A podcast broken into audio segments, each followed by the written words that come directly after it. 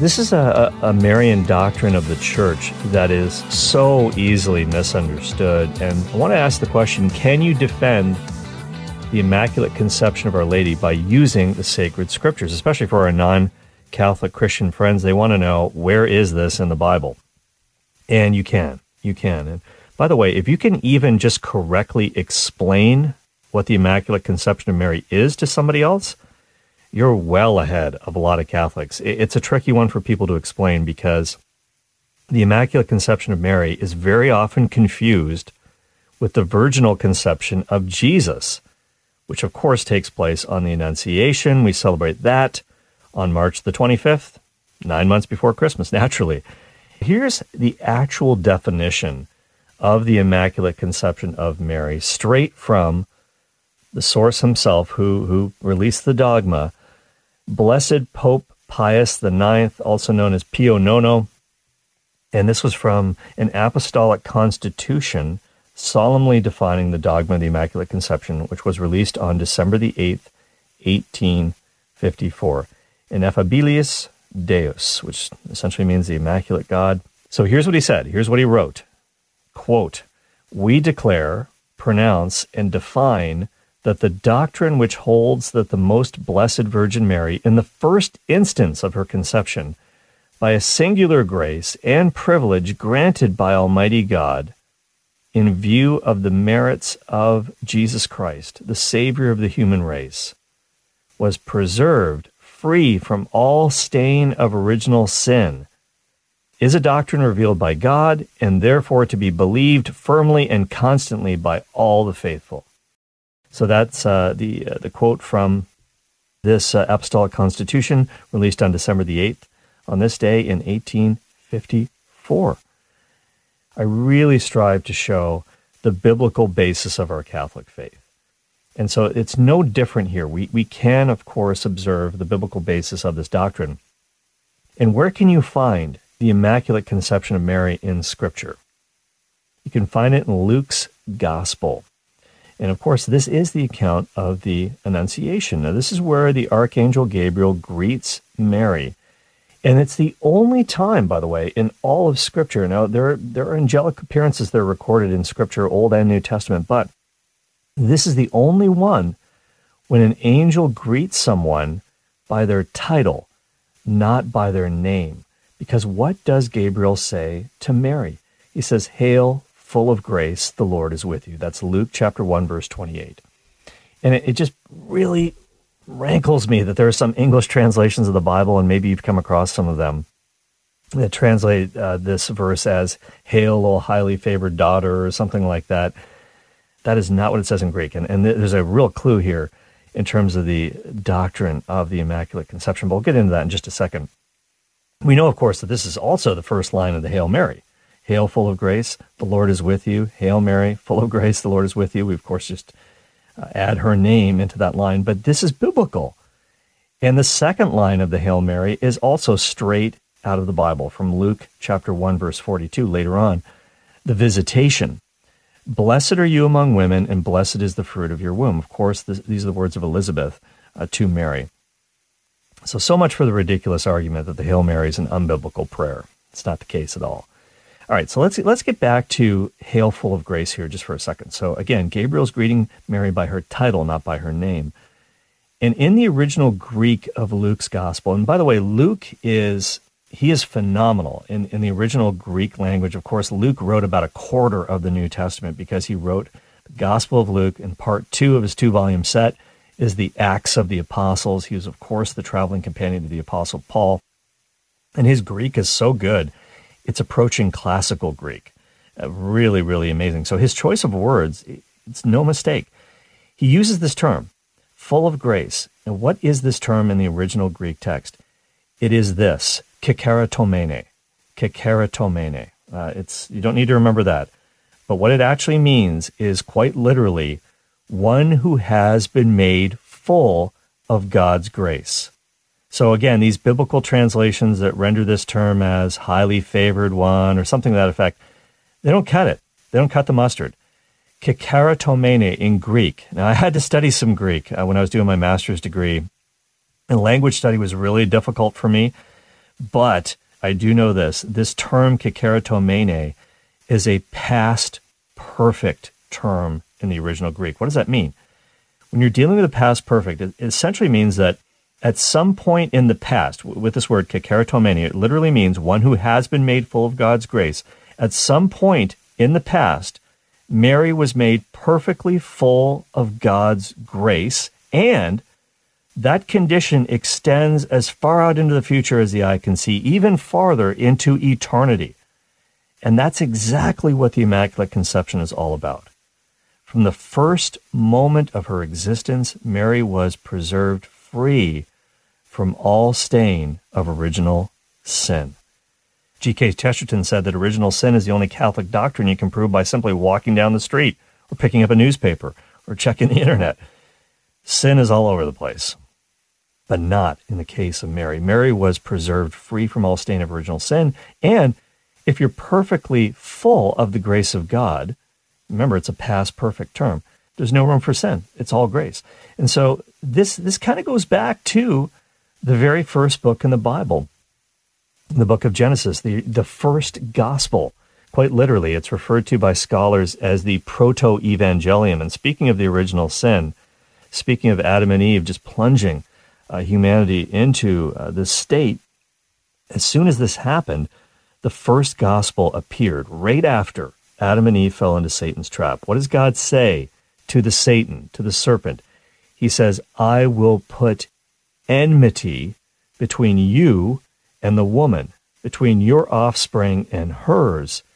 He will strike at your head while you strike at his heel. That's Genesis chapter 3, verse 15. Now, of course, what does the word enmity mean when God says, I'll put enmity between you and the woman? Enmity means total opposition. So, really, he can't actually be speaking about Eve here because Eve wasn't in total opposition to Satan. They were in some way, they had kind of teamed up in some way. She was kind of under the sway of Satan because of her sin. So this has to be talking about another woman. It has to point forward to Mary. And the church fathers called Mary the new Eve. And that, that's one of the reasons why Jesus is called. And Paul talks about this in Romans. We just mentioned this the other day on the Faith Explained show. Jesus is the new Adam, the second Adam. And that's also why in John's gospel, Mary is never referred to by her name. At the wedding feast in Cana, it simply calls her the mother of Jesus in John chapter 2. And Jesus actually refers to Mary as woman. Woman, my time has not yet come. My hour has not yet come. And on the cross, he says, Woman, here is your son. Son, here is your mother. Talking to, of course, John the Apostle, who most people think is the source behind the Gospel of John, the author of John, if you will. Why is he calling her woman? It, it, it, he's not being disrespectful. This is because of her position as the new Eve. And that's what Eve, of course, meant woman.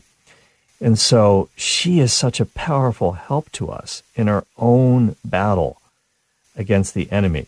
And, and in Mel Gibson's film, The Passion of the Christ, there's this great scene. And, and to me, it really spoke to this total enmity. That's the passage of scripture that popped up in my mind when I saw this scene Mary is following Jesus on the way of the cross. And on the other side of the street, there's the devil, there's Satan, and he's walking in the total opposite direction. He's walking away from Christ. And he sees Mary across the street. He kind of tries to intimidate her. He's trying to stare her down. She knows he's there, but she keeps focused. She keeps her eyes on her son. That's the total enmity. That to me spoke of that, that scriptural reality. And so this is what we have to understand on this uh, incredible feast day of the Immaculate Conception. And so we, we need to pray that prayer. Oh, Mary, conceived without sin, pray for us who have recourse to you. But this uh, doctrine does give rise to a lot of questions, especially among our non Catholic friends and family members, coworkers, people that we meet. And, and one of the big questions that people ask is to say, okay, well, if Mary was preserved from all stain of original sin, and, and the church holds she didn't commit any actual sins in her life either, if she's sinless, doesn't that make her some sort of a divine being? And the answer is, of course, no. It's a trope that has become almost comically overdone. This accusation that Catholics worship Mary. We don't. We know the first commandment. We only worship the one true and living God, but we honor Mary. That's a lot different. We give her what's called extreme honor. There's a Latin term for it, hyperdulia, because she's the greatest creature of all, greater than any angel or any other saint. And so when people say this, this uh, you know, doesn't this make her in some ways equal to God, being being sinless? No, not the case at all. And one of the things that we talked about um, when dealing with St. Paul's letter to the Romans on, on the Faith Explained show, when we were talking about original sin, one of the things I said is that when we come into the world before we are baptized, this whole thing with original sin, it's not something that we've done, but we are missing something when we come into the world. And it's worse than coming into the world missing a limb, missing an arm, missing a hand, missing a leg. We are missing the very grace of God, the very life of God. So we have natural life, but we don't have supernatural life, and that's given back to us at baptism. Our original sin is washed away. We're infused with the life of God. So we're all created in the image of God. It means we have a rational soul, but we're missing the likeness part, which Adam and Eve had at the beginning. They lost it, and that is the life of God uh, infused within them. And so this is what we get back in baptism. And so whenever we sin, we really fall short of what being truly and fully human is really all about. And uh, my friend Jimmy Akin once wrote an article uh, for Catholic Answers that sort of rebutting some of the questions that people have and doubts that people have about the Immaculate Conception. And that's what he said. He said that, look, if, if we're made in the image and likeness of God, we are called to live and to love as God lives and loves. And, that, and that's this is why Vatican II says that Christ fully reveals man to himself. And in the beginning, no one was equal to God, yet sin was not there. When Adam and Eve did sin, they acted in a manner, and this is how Jimmy Akin puts it, that was beneath their dignity because they were made in the image and likeness of God. And that sin took away from who they were supposed to be. So it's it's falling short. It's missing the mark. And that's what St. Paul says in Romans. That's the very definition of sin. It's one of the definitions of sin anyways. It's missing the mark this is not what we're supposed to be. And so Mary, Mary is the, as one writer said, the solitary boast of our race. She is a, a picture of what we're all called to be, to be that totally responsive person in, in love with the Trinity. I, I just, I think it's incredible. So she gives the most glory to God because she is that perfect masterpiece. Here's another common question that people do raise. They say, How could Mary be sinless? Even she herself said in the Magnificat in Luke's Gospel, My soul rejoices in God, my Savior. That's not a problem for us because Mary is correct in saying that, that yes, God is her Savior. And all of us need a Savior. But the way that Mary was saved, the, the way that Mary was redeemed was totally different from the way God works with us. She, she wasn't, she didn't actually need redemption in a certain sense. She was saved ahead of time. One of the church fathers, uh, St. Irenaeus, he, he put it this way. There's a couple ways to, to save somebody from a muddy pit. You can either pull them out of the mud and hose them off once they've fallen in, but a more perfect way to save them is to prevent them from falling in in the first place. And that's exactly what God did with Mary. He prevented sin from ever touching her. It was God who did it. In, in, in either case, it's always God who does it, God who does the saving. But the way in which he preemptively saved Mary, I guess you could say, from the very moment of her conception. So, how about that? So, this is uh, totally in keeping with Catholic doctrine. And the Catechism of the Catholic Church says this in paragraph 492 that this gift was given to Mary, and she was, quote, redeemed in a more exalted fashion by reason of the merits of her Son. This entire episode of The Cale Clarke Show is available on the Relevant Radio app. The Relevant Radio app is completely free and updated daily with fresh articles, podcasts, and prayers. Don't delay. Download the app today, and thanks for listening.